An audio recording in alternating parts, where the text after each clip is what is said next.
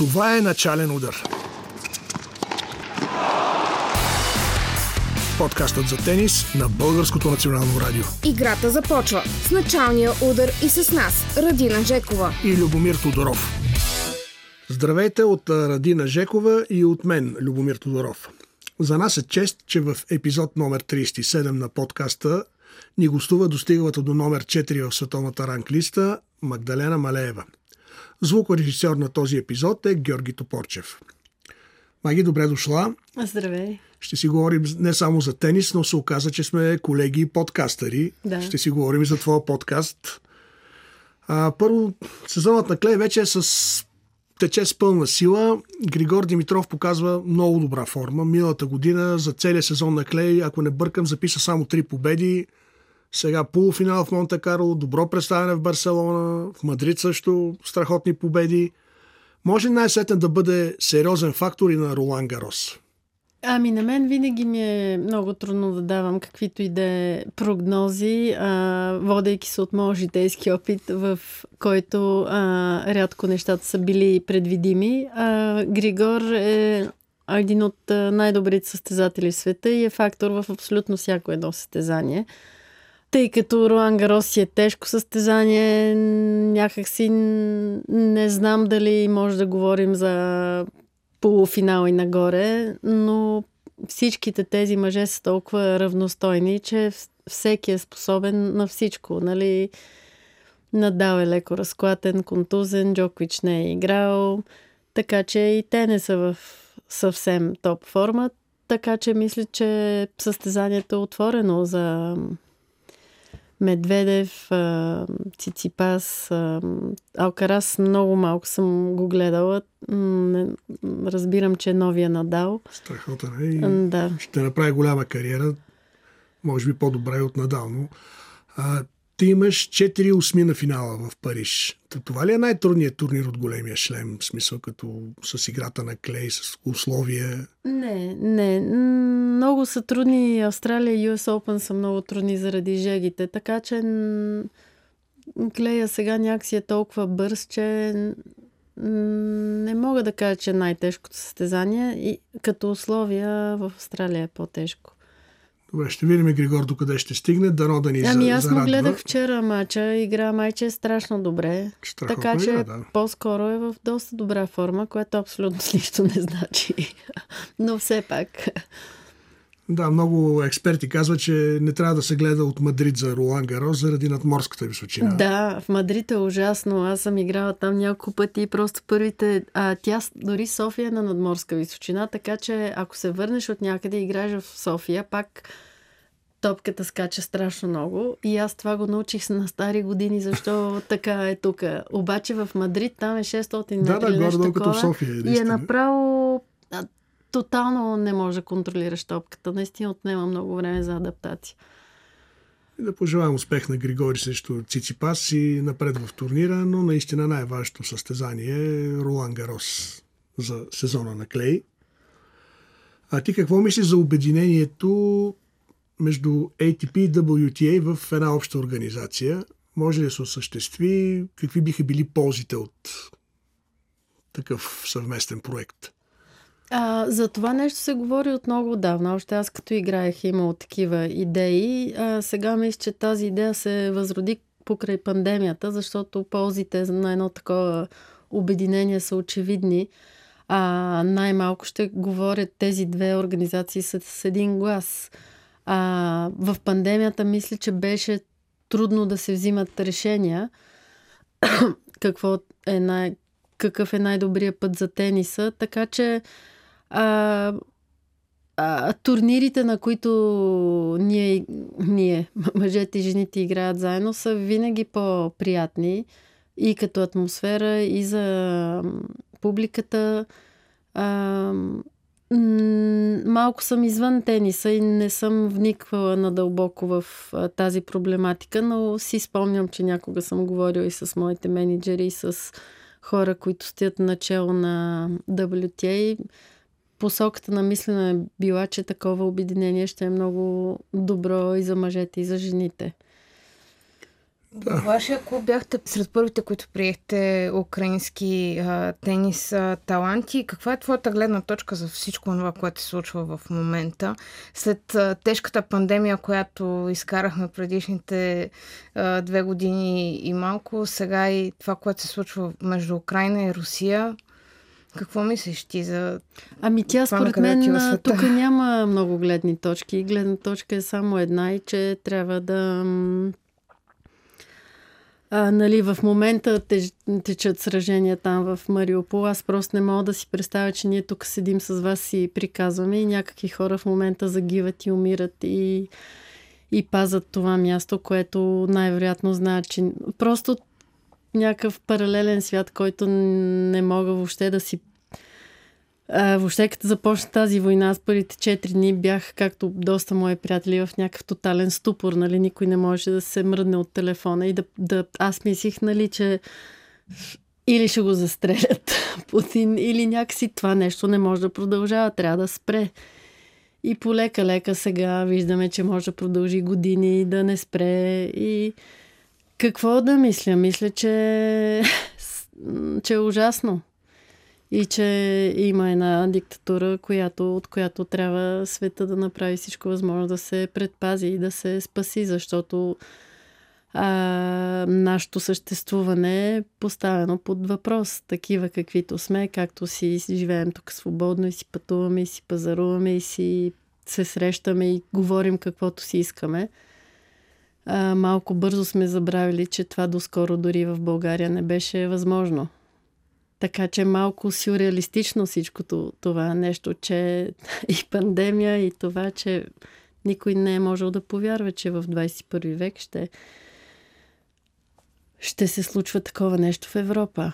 Отговора на спортния свят беше да забрани на голяма част от спортистите от Русия и Беларус изобщо да участват на състезания. В частност при а, тенисистите от а, тези две страни сега се развиват различни дискусии. На Уимбълдън беше казано, че няма да бъдат допускани. Надал, Джокович и Мъри обаче се възпротивиха на това решение. А, има ли правилен и грешен а, а, изход от тази ситуация, изобщо с а, а, забраната поради тази причина руски спортисти да участват, защото в Токио, например, те не участваха под собствения си флаг заради допинг скандала. Там беше друго. Да. М- нали, трябва да делим нещата. А, аз така и не разбрах защо отново това е един казус, който не съм се задълбавала. А, аз не обичам без така да съм вникнала в нещата да си изказвам. Не можах да разбера защо ги спират от УЕФА от всички отборни спортове, а те не си сте продължиха да играят. Аз това не мога да го разбера от самото начало. Как за някои спортове ги спряха, за други продължиха. Всяка международна федерация си решаваше самата. Това беше и Тоест, идеята в на МОК. случая ITF са решили, че тенесистите... Да, могат Да, да, играят да без продължат. флаг, да се състезават. Те сега така ли играят руснаците да, без флаг? без флаг играят. И... М, Да. Но си... Еми, да, тежък казус. Аз а, м- всякакъв вид пропаганда, която достига до нас, а, бих, а, макар и без флаг, може би мога да разбера, че м- някой може да не иска те да играят. Честно казано, мен ми се искаше руските тенесисти да вземат по-сериозна позиция. Може би единствения, който така малко по-критично се изказва е Ка- Кафелников, защото го следа в Твитър, но от друга страна не знаеш какво се случва с техните семейства, нали, какво точно се случва в Русия, не знаем.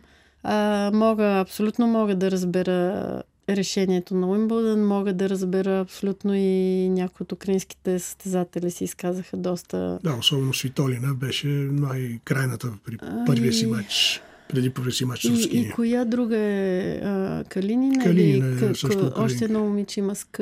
А, Котюк? Или как Да, се и казва? Костюк има. Да, те всъщност... А, да, някой вчера беше казал...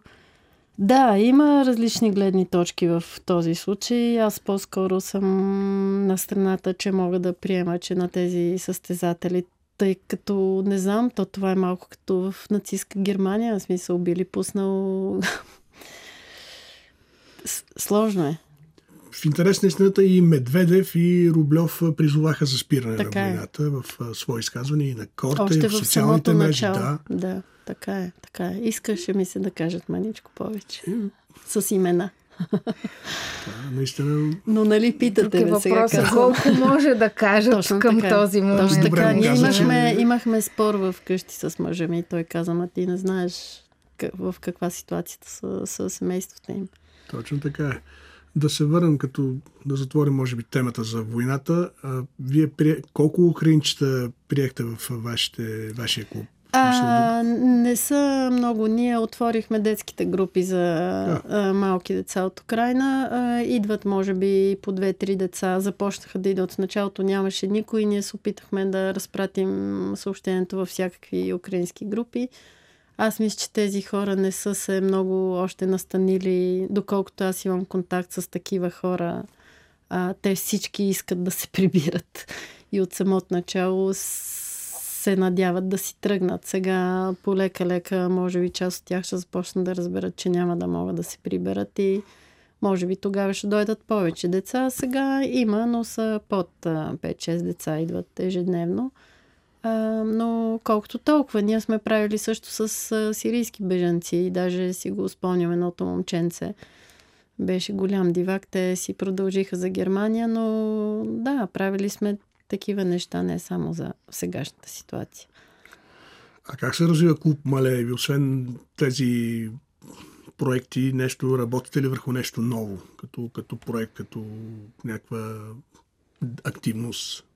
Ами, клуба ни се, е много добре. Аз съм много щастлива с всичко, което правя там. Нали, аз отговарям повече за тенис школата и там а, някакси успяхме да създадем среда и за деца, които идват за здрави удоволствия и заради средата и приятелите, и за състезатели. А, просто много ми е приятно, че и двете неща ги прави много добре. Даже моето дете, което е голямото Юлия на 14 години, с нея тези дни проверих всички възможни места, дали може да тренира баскетбол някъде дете, което е тинейджър, което няма да става състезател и е начинаещо.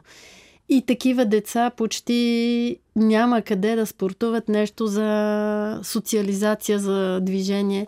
И тя ми казва, бе, мамо, вие ли сте единствените в София, които не гледате на спорта само като нещо за медали и, и викаме ми. А, така че това са едните деца. Там а, другите деца, имаме 20 деца състезатели, които всичко там е много професионално през психолога, ОФП-то, храненето. А, там има също вече от една година доста строг прием за тези деца и, и според мен програмата ни за тях е много добре измислена и там имаме може би 7, 8, 14 плюс годишни деца, които много приятно се развиват. Те са много интересни. Някои са по-талантливи, по-мързеливи, някои са много старателни и не толкова талантливи. И а, така е в тениса. Така че в клуба имаме доста приятна програма за всичките, нали, целта ни е всички цветове, червен, оранжев, зелен, жълт. Всеки цвят си има отборче. А, имаме сравнително добро разделение на децата, които идват само един-два пъти в седмицата и тези, които с потенциал им се играе малко повече. Искам да кажа потенциал като желание да се състезават и много приятен екип от треньори сме. Винаги може да правим нещо по-добро. по-добро. Какво може би по-добро? Бих искала да имам още един по а, треньор, който е по-насочен за състезатели. В момента малко ни е трудно, само двама са, пък децата са повече. И имаме много хубава програма за големите хора. Имаме ни групи за пораснали, които там Далия се грижи за тях. Те абсолютно избухват. Има такива групи по 4-5 на ден. Тя ги е разпределила в много нива. Харесвам си цялата философия. Някакси успяваме да сме сериозни, но да не се взимаме на сериозно, да правим нещата професионално, без да очакваме че някой ни е длъжен или нали, има деца, идват, отиват си, някои ни се сърдат, някои си остават. Просто ние гледаме да си да сме професионалисти, да сме пример, да правим нещата както трябва и да се чувстваме. Най-важното за нас е да харесваме това, което правим и да ни е кеф. И горе-долу екипа е с тази нагласа и сме добре. Значи чудесно се развивате, както разбрах. Ами да, знаеш ли колко Добри много деца събра... на ден има десетки, понякога стотици деца минават през нашия клуб и какво повече от това да искаме. Спомена дъщеря си Юлия. А, искало ли ти се някой от а, твоите дечица да тръгне по сериозния път а, на тениса с мисълта за а, големи класирания, за големи успехи? Аз това не си го мисля, защото е толкова далечно и толкова трудно, че аз по принцип не обичам да планирам много напред в бъдещето. Особено сега с пандемия и с война. Имах един приятел, който през пандемията вече той страшно следеше нещата и казваше, виж, повече от няколко дни напред не планирай какво ще става. Аз така... Ам, Малкото дете играе повече, въпреки че и с Юлия и с Марко опитах да играят тенис. В нас има правило в къщи, че всяко дете извън училище трябва да ходи на един спорт и на едно изкуство. И всеки трябва да си избрал спорт и изкуство. Тоест, нашата амбиция е до толкова, доколкото спорта трябва да е в културата на нашето семейство. Трябва да е част от живота на всеки човек. А, Нинчето, тя играе малко повече, вече е по-сериозно, ходи на състезания, играе може би 4 пъти в седмицата, което е вече малко по-сериозно. А мен по-скоро ме плаши този път и всичко, което... Ние сме такова семейство, дето ходим заедно на вакансии. Сега изведнъж трябва да се съобразяваме с нейните състезания, с нейните тренировки. Не сме много свикнали така, но ако на нея и се... Тя си има някаква среда, има приятелки, много обича да, да ходи на стезание, не обича толкова да тренира. И на мен това ми...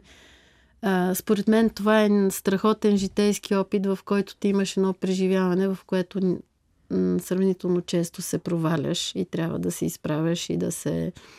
За мен това е най-ценното на спорта, да се научиш да се справиш с тези предизвикателства и затова съм окей okay, да играя. Но тя ходи на театър, на барабани, на танци. Така че, както вчера ми каза, тен, тя е на 9 години, тениса не е всичко. Така обяснила е да, на един треньор, който малко се опитал да я напъне и е казал, че тениса не е всичко в този живот. И... Хубаво, че има философска гледна точка за нещата. Има, да. Със сигурност. А, вече спомена пандемията. Какви мерки ти се наложи да вземеш по, в тези години на пандемия, за да можеш да съхраниш а, всичко това, което правиш, клуба, бизнеса като цяло, с който се занимаваш. И за да може да оцелете, защото доста, доста проблеми имаше за всички а, клубове и въобще им беше много трудно А, мисля, че това беше трудно за абсолютно всички. А, ние се справихме, получихме а, нали, тези помощи от държавата, които дойдоха. Те ни помогнаха и клуба, и школата. Аз имам и, рес, и ресторант, и на него помогнаха тези помощи. Така че имаше много трудни моменти, но след първото голямо затваряне, където подкрепихме екипа, всички си останаха на работа и така не, не са се наложили някакви драстични мерки. След това полека-лека оцеляхме, защото нашия клуб е популярен, идват много хора и дори да се е наложил за нали, тези, в цялата тази история, за съжаление, най-много пострадаха децата, защото ако нещо се затваряше, бяха училище и спорт за деца, което в повечето европейски държави беше точно обратно. Нали? Училищата затваряха последни. Така че ние си спазвахме правилата, каквито бяха изискани от държавата, сме ги спазвали и сме се... не сме пострадали много. В смисъл това страдание, което се е наложило да, като финансови загуби или, нали, то няма значение. Важното е, че хората си запазиха работата, продължиха да и, и, и имат работа след като се отвори частично на ново всичко. Естествено, намалихме бройката на децата. Такива бяха изискванията и аз много държах да спазваме всичко, което се изисква от държавата, макар и понякога правилата, може би, нали, първия път, като затвориха Витоша, това беше абсурдно, но като цяло мисля, че не мисля, че е било нарочно. Мисля, че всички бяха мега шашнати и не знаех какво точно стана. Нали, нас ни беше страх да пипаме. Така че преживяхме го някакси, спазвайки правилата, понасяйки някои загуби, но те не са, нали, сравнение с хората, които си изгубиха живота, са абсолютно нищо. Нашият подкаст е за тенис. А кажи сега за твоя подкаст. Аз от а, 2018 срещам една група хора неформално, която се нарече в последствие анонимните климатици. Това, тази група се роди а, от моето отчаяние във връзка с промените в климата. Просто един ден събрах хората, които са ми познати и приятели, които се занимават с темата в различни сфери на тази тема. Или са в NGO сектора, или се занимават с възобновими източници на енергия.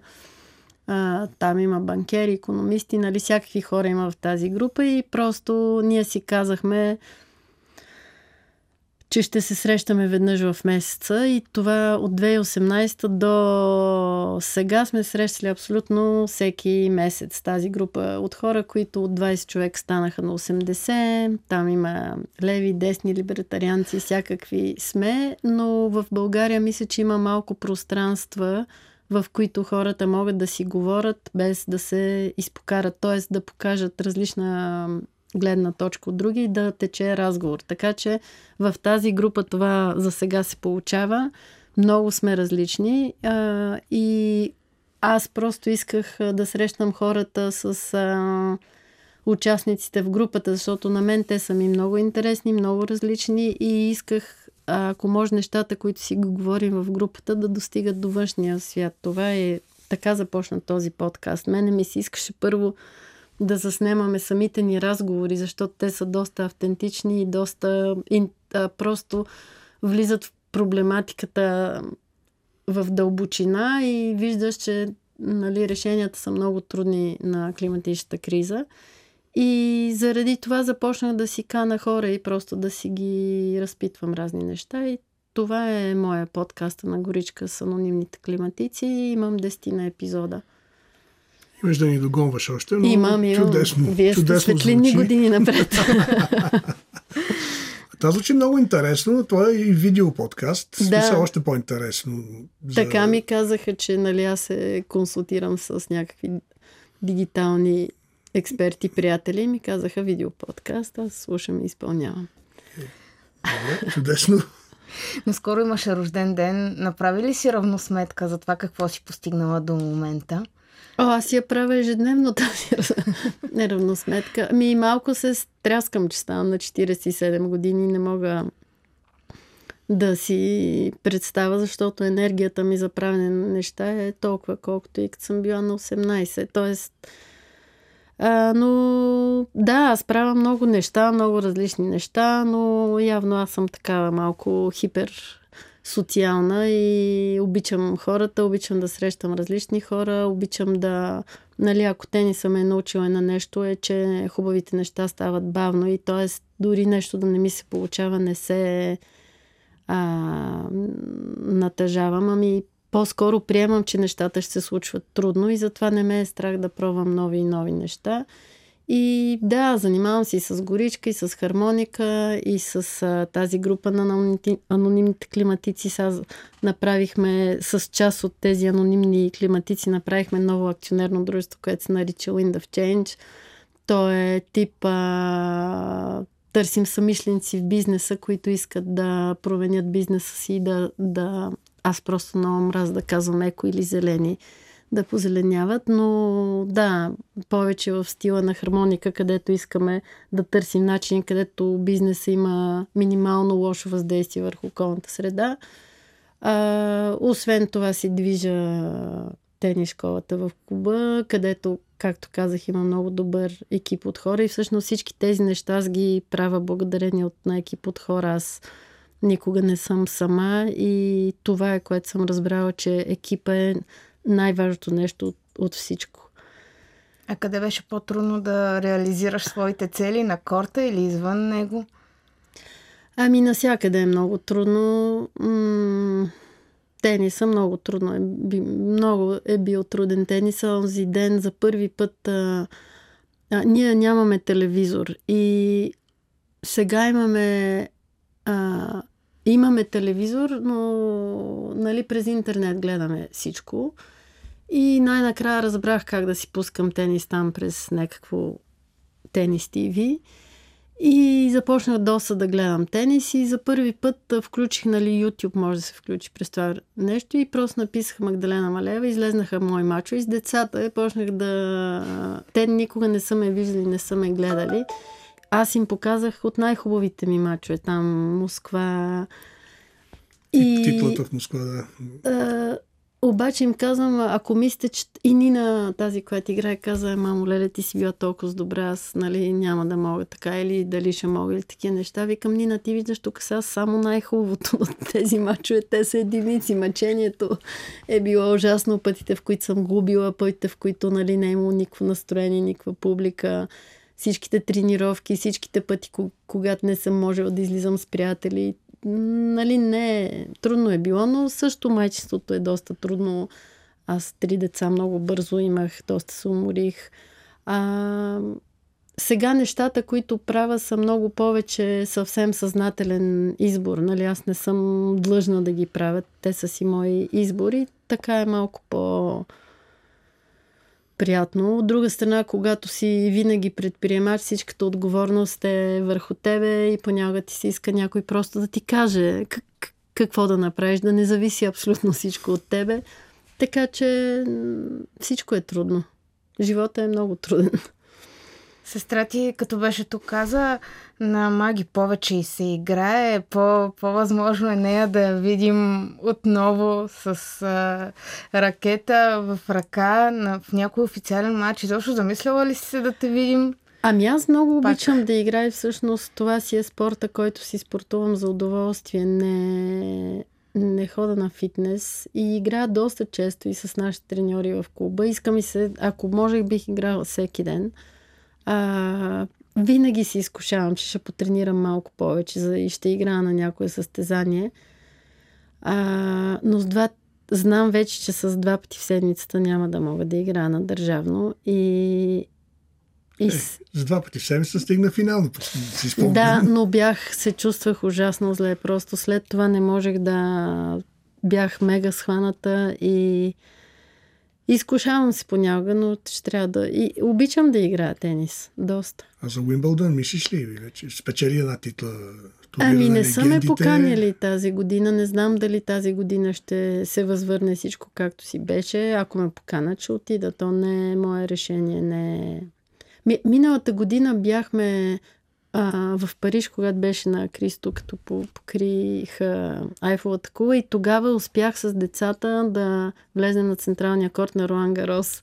И беше страшно. Те много се вълнуваха, въпреки че, нали, както казах, не са ме гледали много. Но влезнахме на централния корт. А, той е много хубав сега, с, след всичките реновации. Беше с затворен покрив. И Марко, който въобще не му показа тенис, въобще не, не се интересува от никакъв спорт, просто почна да тича на, като корта, като лут и беше супер кефче на Роан Гарос. С Нина м- чукнахме две топки на централния корт и те сега се сетиха и питаха, бе, мамо, нали обещаха там да ти дадат билети, няма ли да ни поканат? А, така че ако ни поканат, ще отидем. Като състезател или като зрител? Като зрител, като зрител. Те играят а, легенди там, но са Има. само 8 момичета и да, канат си повече хора, които са... е по-голяма към че схемата 16, ти, да. няколко пъти игра, винаги много добро представяне. Ма аз съм супер, бе, аз играя много добре в сравнение с останалите. Сигурен съм това. След че шампионка, да. друг шампион, друга шампионка от Уимбълдън при Аз играя нямаме. с Вики Томова доста често тренираме и а, ми е много приятно така. Нали, с Шиникова съм играла, те ми се обаждат от време на време, когато се обадат, играем.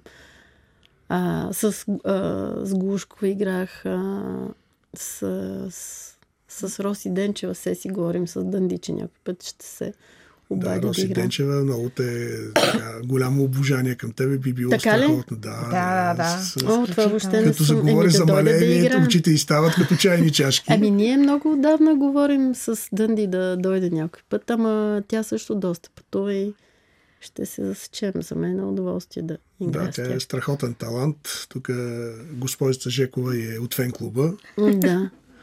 Да, аз много харесвам и двете, и Роси, и Дени, и мисля, че наистина можем само хубави неща да очакваме от тях, както и от Иланка. Йоанна Константинова за мен е, пък ще бъде човек, който ще направи пробива. Ще бъде следващата Малеева или Цвети Пиронкова. Дай Боже да е здрава. Но на под, няма 15 години разсъждава много трезво, много, Много зряло. зряло, страхотно играе. Има си и визия, смисъл да може да докара спонсори, Да. да й помагат в всичките тия огромни разходи. И дано да успеят. В смисъл, дано всичките да успеят, защото някъде четох, че като имаш в, а, в биографията на Джокович, че като имаш някакъв такъв като Джокович, след 10 години се вижда ефекта от децата, които са, са запалили. Така че аз след Григор Димитров много искам да, Да, да, израсна на е. огромно поколение.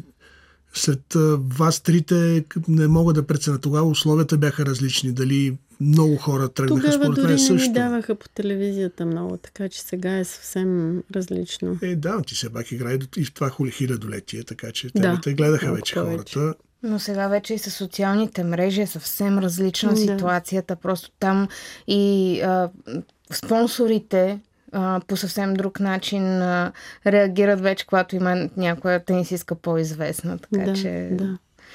съвсем, съвсем различно е. С няколко думи какво мислиш за тези млади момичета? Две от тях получиха възможност да играят и сега а, за България на Фед Къп.